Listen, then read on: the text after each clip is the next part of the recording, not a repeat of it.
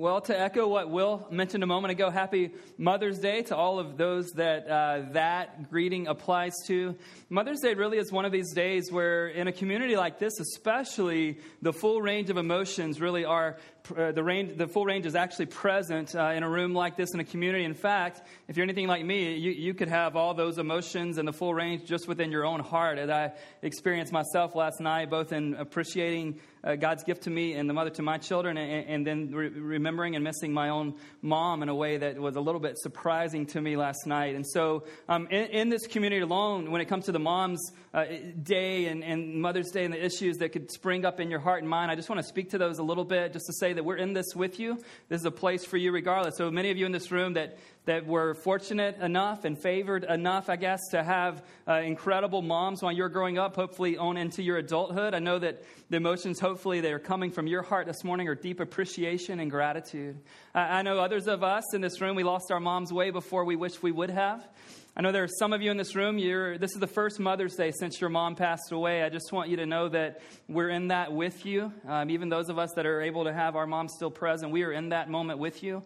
I also know that there's the pain, the emotional pain for you ladies in the room who have this deep desire to become a mom and you haven't had that answered by God yet for whatever reason. I know others of you are pregnant for the very first time on Mother's Day, and that's super exciting. Uh, husband, if you're wondering, do you get them a gift when they haven't had the baby yet? Guys, the answer is Absolutely.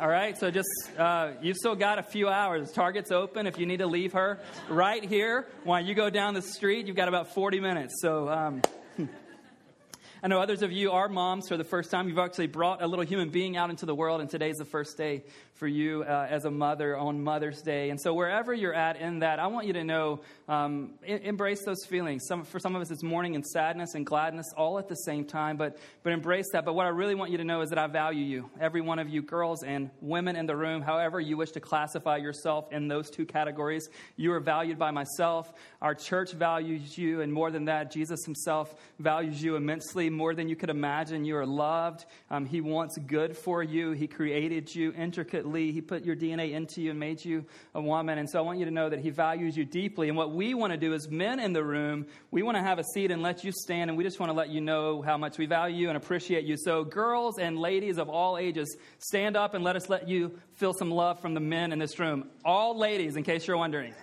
Any females in the room, two years old, every girl, come on.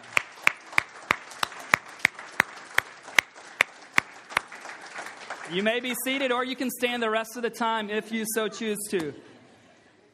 You're valued. We want you to know that. And today's message for, for you moms, it's a crucial message, but it's not just a crucial message for the moms in the room. It's a crucial message for every one of us. Uh, whatever your situation is in life, it's a crucial message because of, of the century in which we live. It's a crucial message because of the reality that we are here in San Francisco, and that brings a whole new spin to this talk that I'm going to give you through the life of Moses. So I want to jump right into the passage for today. I don't think I've ever said this in the three years that I've been teaching, um, although I've thought it, but this is really one of those note taking messages. Uh, and not because of what I have to give you. I believe uh, what God is saying to us in this message this morning and, and what I've learned from a pastor mentor from afar, um, some great applications for what we're going to talk about today. So if you're not normally a note taker, let me just encourage you. This is one of those when I typically memorize a talk, I throw my notes away. I keep it on my computer, but I throw my notes away. I, for me, this is one of those I'm keeping these, uh, the set of notes around because uh, I need to learn and relearn and be reminded of everything we're talking about today. So if you have a Bible, we're still in Moses' story, chapter 31 of Exodus this morning. If you need a Bible to follow along, lift a hand up, and our volunteers will get one into your hands, and we'll give you the page number and all of that. So just keep those hands up. Exodus 31. Exodus is the second book in the Bible. Uh, we're on page 47 for those of you that have one of the Bibles that, uh, that are being handed out at this moment. Uh, the rest of us, Exodus chapter 31, we'll start in verse 12. I just want to remind you that if you're able to call your mom, do so before uh, too much later in the day. Let me just give you that advice, just subtle advice. Um, Exodus 31, 12 through 17. Would you all stand with me as we read this crucial text together? We're, uh, some of you, I know, are thinking uh, that this series on Moses is never going to end. Um, I, am kind of thinking that myself. Uh, we, we're in part seven of, of 10 parts. Obviously, we took a break for the next initiative, and we will wrap this series up for those of you that love to kind of know where we're headed. We will wrap Moses up uh, June the 1st, and then on June the 8th, we'll begin a summer long series out of the Gospels called Follow Me. So that, that's where we're headed. Uh, here we are, Exodus 31 12 through 17. And the Lord said to Moses, You are to speak to the people of Israel and say, Above all, you shall keep my Sabbaths, for this is a sign between me and you throughout your generations, that you may know that I, the Lord, sanctify you. You shall keep the Sabbath because it is holy for you. Everyone who profanes it shall be put to death. Whoever does any work on it, that soul shall be cut off from among his people. Six days shall work be done, but the seventh day is a Sabbath of solemn rest, holy to the Lord. Whoever does any work on the Sabbath day shall be put to death. Therefore, the people of Israel shall keep the Sabbath, observing the Sabbath throughout their generations as a covenant forever. It is a sign forever between me and the people of Israel that in six days the Lord made heaven and earth, and on the seventh day he rested and was refreshed. You may be seated. You can tell already it's one of those messages you either really need to lean into or really start getting distracted with other things, right? This is for all of us. It is no accident that this text and passage on Sabbath keeping occurs exactly where it does in the scriptures. At first glance, we might think that, okay, some of this, this is like some of the other stuff in the Bible. This is for people who lived thousands of years ago, but there's no way that God expects, expects any of this to be true in our lives. I mean, these people didn't have electricity, so they couldn't work. They didn't have technology, so they couldn't work, and they didn't have to work as much as we did. They were probably lazy and weren't producing things. But what I want to let you know is this so that you understand how this fits and what the similarities are for the culture being written into here and for our culture right right now in San Francisco. Yes, even God knows where this is. 2014. Here's the similarities. God gives them this piece on this, this mandate for observing the Sabbath. God lays this out for the Israelites and Moses right in the midst of a lot of commands, really exquisite instructions regarding how they should work. We're not going to look at 16 chapters today. I know you're glad for that. But Exodus chapters 25 through 40 really comprise God speaking to Moses and the Israelites on constructing or making or building a tabernacle, a place where his presence would dwell as they go throughout their journey from Egypt and now into eventually the promised land. Okay? And so if you're thinking, well, man, I don't know that the Bible writers know anything about what my work schedule and what our cultural expectations are in 2014. God gives them 16 chapters about work. Okay? But right in the midst of all of this, do this and do that, hey, let me tell you some of the things. Here's, um, here's one of the uh, uh, places where this begins in chapter 25, verses 8 and 9. You'll see it on the screen in 25 verses 8 and 9 here's what god says to moses as this, as this tabernacle piece just starts to begin. He says that and let them make a sanctuary that i may dwell in their midst. So god's wanting to dwell. He's going to right now as new testament christians as followers of jesus god dwells in our hearts through his holy spirit. But in this day and time god dwelt in this tabernacle he was asked, asking them to construct. He said exactly as i show you concerning the pattern of the tabernacle tabernacle and all of its furniture so you shall make make it. And here's some of the things God lets us know right off the bat He cares deeply about our work, He cares deeply about excellence. Isn't it infuriating that when someone musically or in the entertainment industry or when it comes to art, um, they, they make a product that's less than stellar, but because it's Christian, they feel like they can get away with it being a piece of junk? You ever seen this? Like, oh, it's okay, Ben, listen to the lyrics. Listen, I think God likes good music. You know what I'm saying? Like, I think He likes good entertainment. Christian, you know, it's great that it's Christian, but it needs to be good. Why would we give God a bad name by putting terrible stuff out there? All right, pet peeve over. Back with you. Like, oh, it's Christian, Ben. Um, God cares deeply about work. He cares deeply about excellence.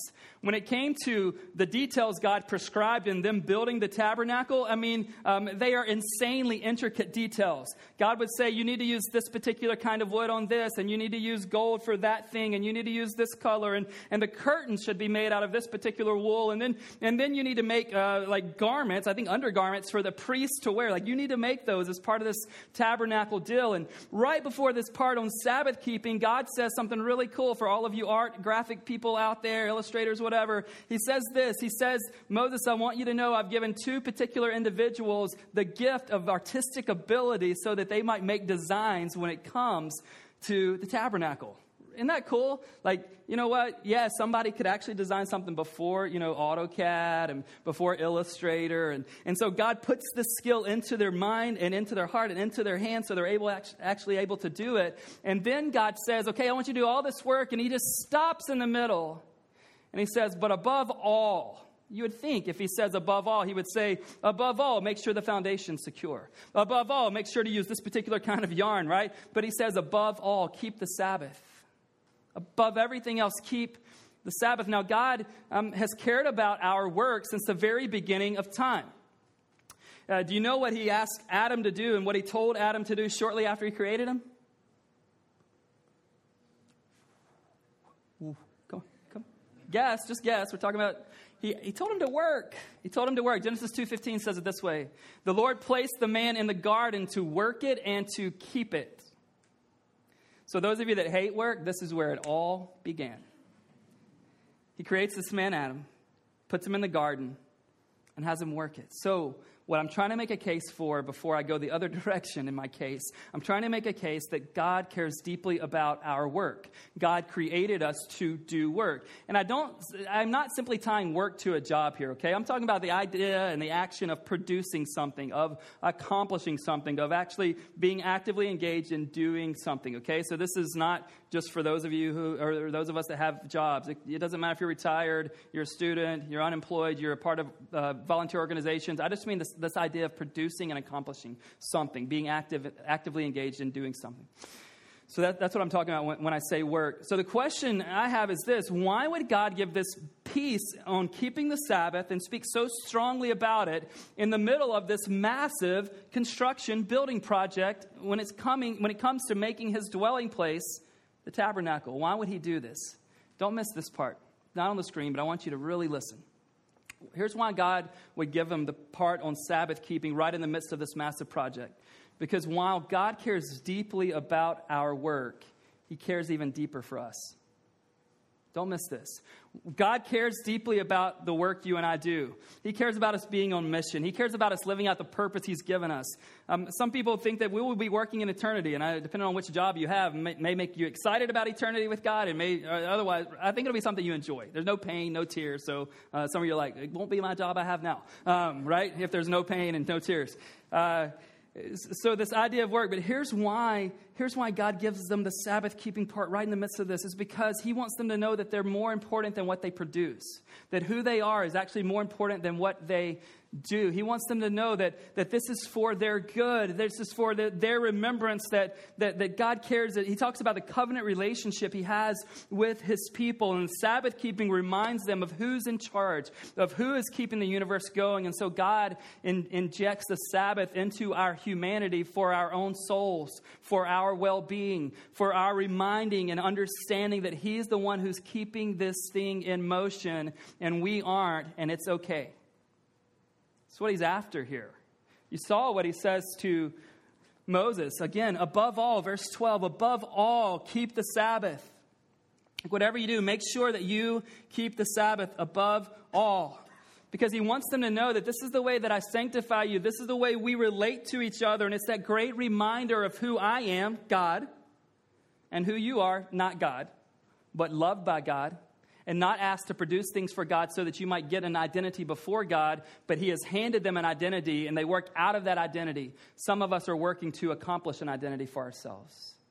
Let me ask you this question Does your identity ultimately come from your work, what you can produce or accomplish?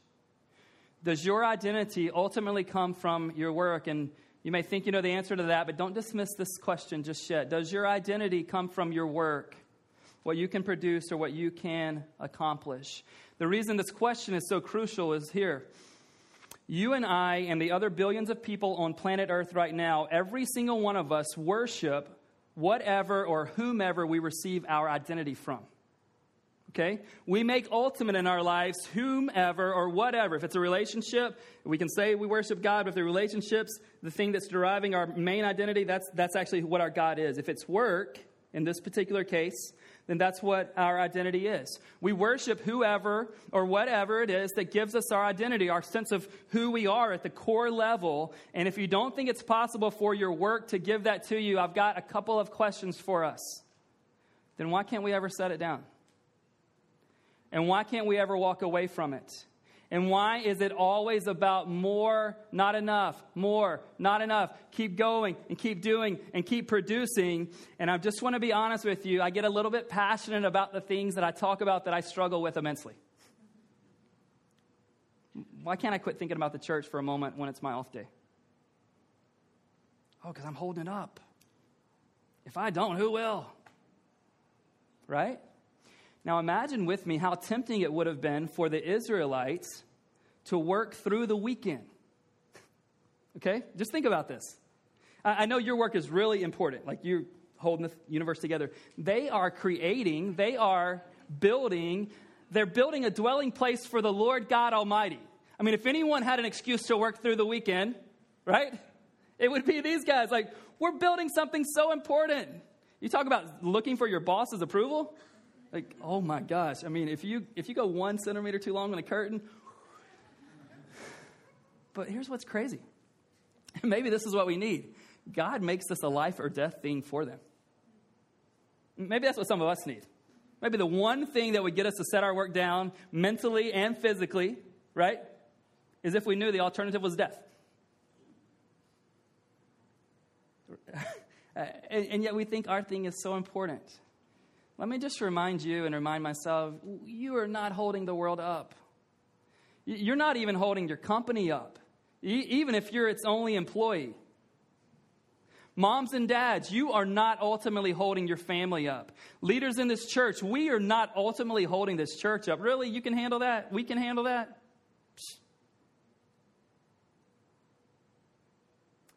But we will refuse to practice the Sabbath as long as we think we're holding anything up on our own. Because here's what's reality, and this is what we, the lie we buy into. If I am holding it up, I can't take time off. If I am holding this church up, I cannot, as your pastor, quit thinking about it for a moment. I cannot go to sleep easily at night because I'm holding, but I'm not. And you aren't either. We are not holding this thing up. It is not the thing that God has given to us. And so he talks about this life or death thing. In fact, he says anyone who doesn't observe the Sabbath to put him to death. Now, before you start texting like goodbye notes to your parents because you th- you're feeling guilty about not doing the Sabbath thing, let me just say this rest easy for a moment, just for a moment. We are not still under this law instead of consequences, obviously, right? Right? I mean, I'm the Sabbath is my work day, right? I mean, But what happens is we're tempted to throw away the entire practice of Sabbath simply because we're not under the same law as the Israelites were in this moment. We know that we're not under the law. One reason is, didn't Jesus do some of his best work on the Sabbath? That went over real well with the religious leaders, didn't it? That's partly why they wanted to kill him. We know that he did some of his best work on the Sabbath, but let's not forget what he said.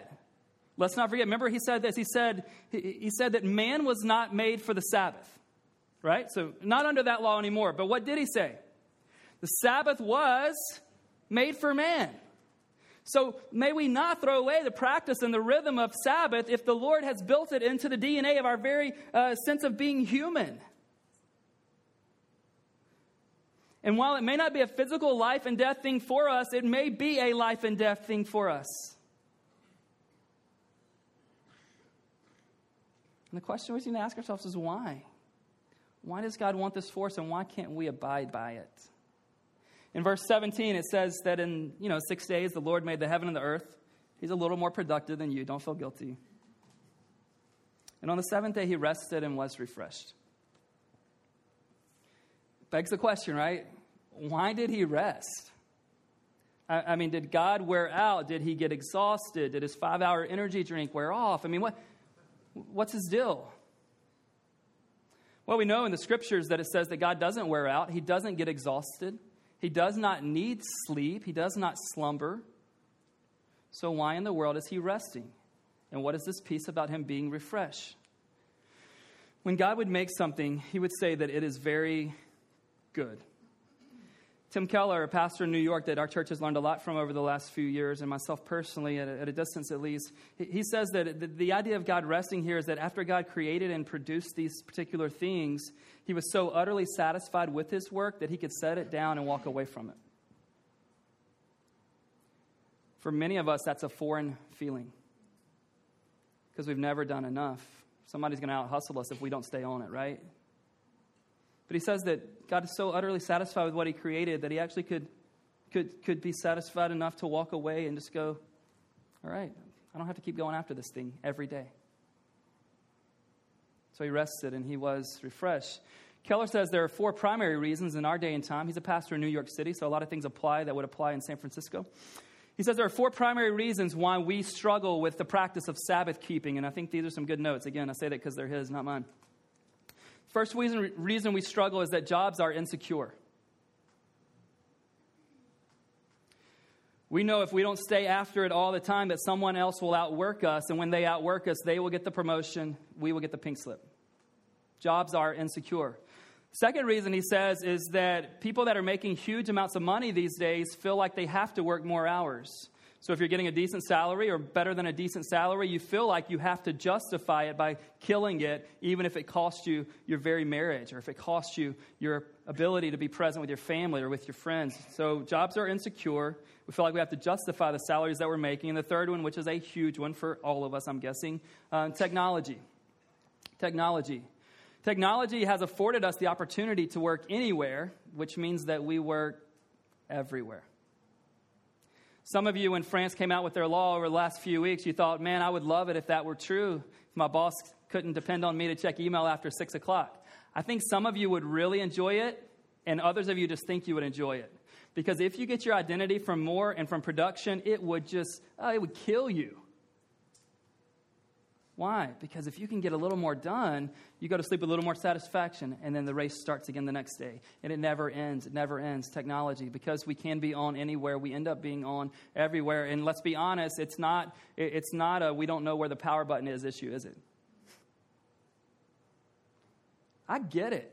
What if somebody at church has an emergency, Shauna? I can't put my phone down. What if there's a conversation that really needs to happen? I, I mean, I got to be on because I'm holding this thing up.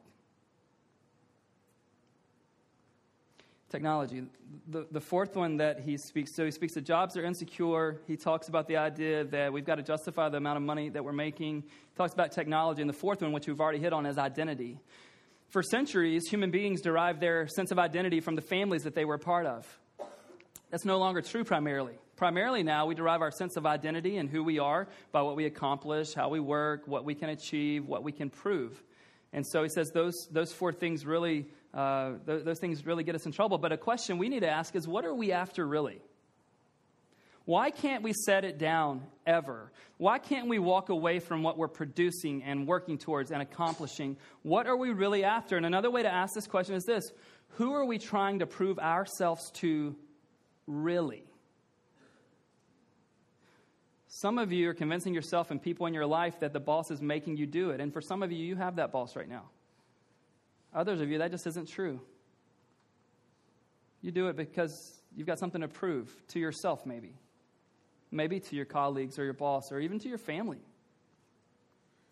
Who are we trying to prove ourselves to, really? And then hear this from me. You don't matter as much to your company or industry as you think you do. You matter much more to God than you think you do. Like, Ben, how do you know how much I matter? The company you work for, they are going to go on in your stead. It may not be as good as you when you were there. I get that. But they're going to go on. And I'm not saying you don't matter to them, you just don't matter as much as you think you do. But we matter much more to God than most of us think that we do. So, how do we practice this idea of Sabbath? Okay, if we want to do it, like, okay, here, here the what, you've been exposed to the need for it. How do we practice it? Again, Tim Keller gives us some, some great thoughts here. He gives us a couple of internal disciplines and then about four external disciplines. The first internal discipline he mentions is, is celebrating this act of liberation. In Deuteronomy 15, God tells the Israelites there to observe the Sabbath because he wants them to commemorate and celebrate and remember that he had freed them from their slave from their slavery. You know how many days a week slaves worked back then? You know how many vacation days they got, slaves? This is a practice for 400 years. I know it's been a long time since you've had a vacation, but but he says, even though we aren't slaves in Egypt, we make ourselves slaves when it comes to this work rest balance. Some of us are slaves to our own need for approval. Some of us are slaves to our culture's expectations. And some of us uh, are slaves to the very companies that we work for. It's true. So, an act of liberation is one internal discipline. Secondly, is an act of trust.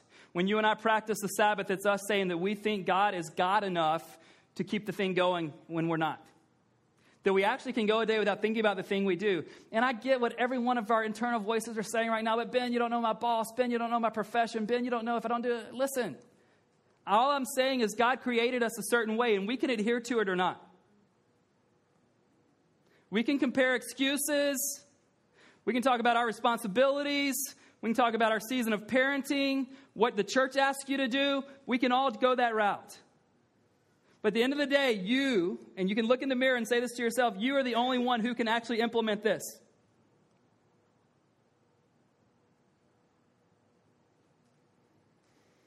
And when you learn how, teach me. So, an act of liberation and an act of trust. Here's some external disciplines. First, he says, is take enough time. He says, the question, of course, you would ask is, what's enough time? To which he responds, more than you're taking now. Take enough time.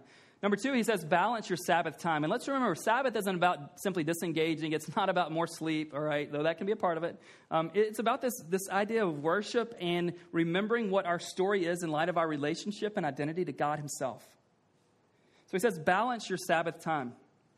Um, is the next thing. So the first thing is to do, take more time, but then he says to balance your Sabbath time. He gives three categories of, w- of ways we can balance our Sabbath time. The first one is contemplative. The next one is avocational. The third one is inactive. Contemplative, this is just this piece of worship. It could be reading the scriptures. It could be praising God by writing in your journal what He's done and how He's blessed you, and even what He's allowed you to work towards in your, in your vocation or what you're doing in a volunteer capacity. Um, so it's contemplative. And then he talks about avocational. This is the idea of doing something you enjoy that you don't get paid for doing. And this is the one for most of us that we've set, set down. When people ask me my hobbies and I talk about reading leadership books, they're like, Ben, that's not a hobby. okay. Doing something that we don't have to do. Some of us just aren't doing that enough. And some of us eh, need to give ourselves permission. Third, he talks about inactive. And again, it's this worshipful attitude and heart thing going on in our relationship with God in these moments. So when he says inactive, um, he says this, these are the moments where we allow our minds and our hearts to kind of go towards whatever they're drawn towards. But remember, it started with that kind of worshipful setting, kind of locking into reminding ourselves of our story, that we have an identity from God that isn't given to us based on our work or our production or anything like that. Um, so, so again, he talks about take enough time, balance your Sabbath time. Uh, the third thing that he says is, is to be accountable for your Sabbath time. Let people around you know that this is when I'm going to take these three hours. This is when. I, now he also says this accountability. Um, we enter unique seasons sometime, right? A new mom certainly isn't going to be able to Sabbath as much as they want to, right, ladies? Ladies? I mean, come on. Um, but you need, to, you need to talk to your husband, talk to a friend, like, hey, I'm going to take two hours every Thursday afternoon or evening, and you're going to watch the kids, and you're going to like it, all right? I mean, you need to straight up. But remember, it's a season. And so some of you, you had, we have good excuse if, as a new mom or even a new dad not to maybe take Sabbath time in the early days. But when the, listen, that doesn't last forever. You don't need to get to where the kid's like going off to college and now you finally think you can take a Sabbath, okay? Um, if you're maybe a physician in residency, obviously you're in a crazy, crazy season. But tell someone who's a fellow believer in Jesus, tell them, you know what? Hey, it's going to be crazy for a while, but once I get these next three years done, don't let me continue on the insanity just because I became used to it. Those of you in the startup culture, right? Um, hey, it's going to be crazy and wild up front, but you let somebody know, someone that's not working for that company, by the way, okay? Somebody, one of us outside of your thing, um, you, you, say, hey, eh, on December such and such year, not, not 10 years from now, I want to make you, make me stop the insanity. So be accountable. And the fourth thing he says to inject Sabbath time into our work. Maybe you can actually take a lunch break without looking at your phone. I mean, I haven't tried it, but I've heard that uh, maybe it actually is possible without paying attention to the, to the blinking light telling us that we have a, another message. So that's, that's huge. I want to ask you a, a question that's pretty shocking, but I think I have good reason to ask it. Here's the question Does your work commitment keep you from being a disciple of Jesus? Let me ask it again, and then I want to, I'm going to give you some data that backs up why I think this question is appropriate.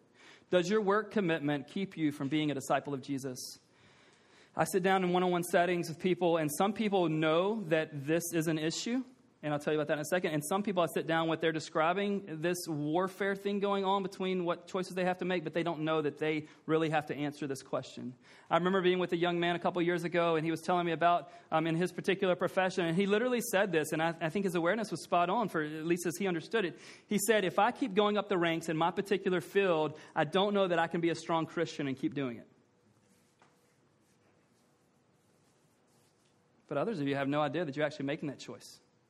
Do you remember what Jesus said? He was talking about money in Matthew 6, but he said, No one can serve two masters. He will love the one and hate the other. He will follow one and, and leave the other. He will be loyal to one and disloyal to the other.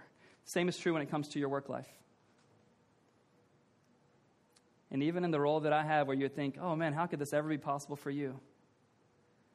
You know, because of my vocation, like many of you, your vocation, like it can actually cost me. If I get identified by being the pastor of this church, it can keep me from my identity of being a follower of Jesus. Like, how? Well, because this just becomes work and not a relationship. Does your work commitment keep you from being a disciple of Jesus? And if it does one day, what choice are you prepared to make? Don't think that it's hypothetical merely. Friend, I want to just plead with you that if that ever becomes the case for you or for me, let's walk away from our jobs. I don't care how many zeros there are after that number that they're offering you in your bonus. I don't care which magazines will write about you and what you will be known for. I hope that for every one of us in this room, we will never find anything in all of life that's worth setting down our relationship to Jesus for. But I would be foolish not to think that some of us are struggling with that temptation or have already done so in this moment. Listen, I understand you have a list of excuses a mile high why you can't put Sabbath keeping into practice. I know some of you in this room, you are unemployed or underemployed, and you would give anything to have the workload that others of us have in this room.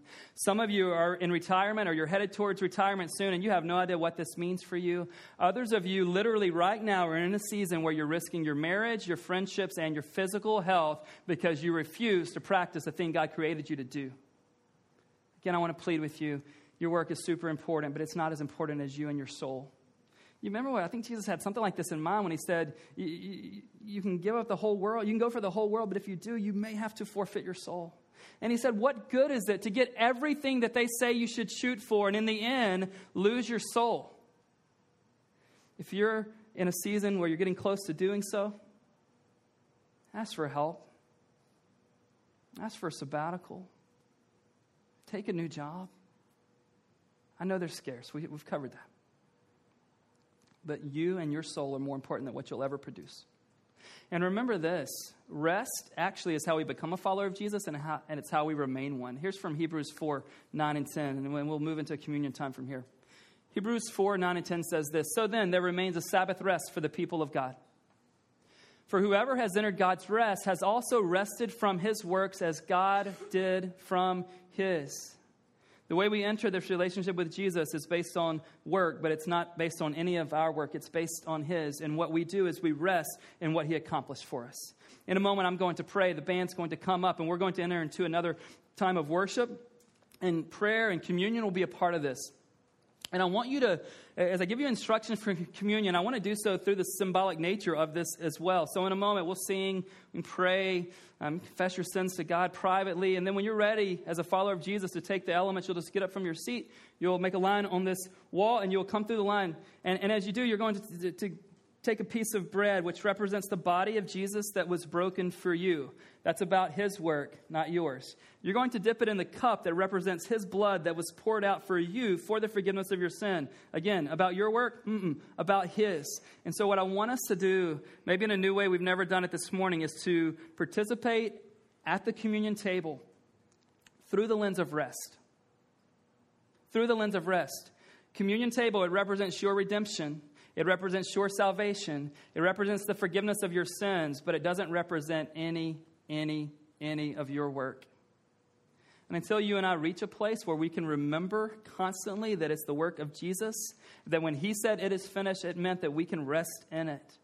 And if you're unable to rest physically, there's a very good correlation, in my opinion, that many of us are also unable to rest spiritually.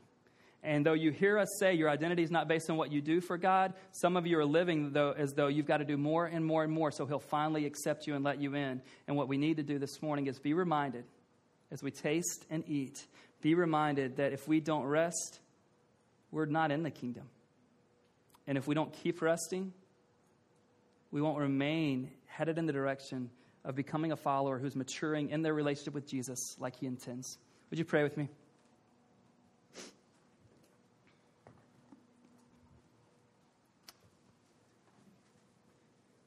God, I'm so tired of giving talks about rest and the Sabbath that I'm not putting into practice in my own life.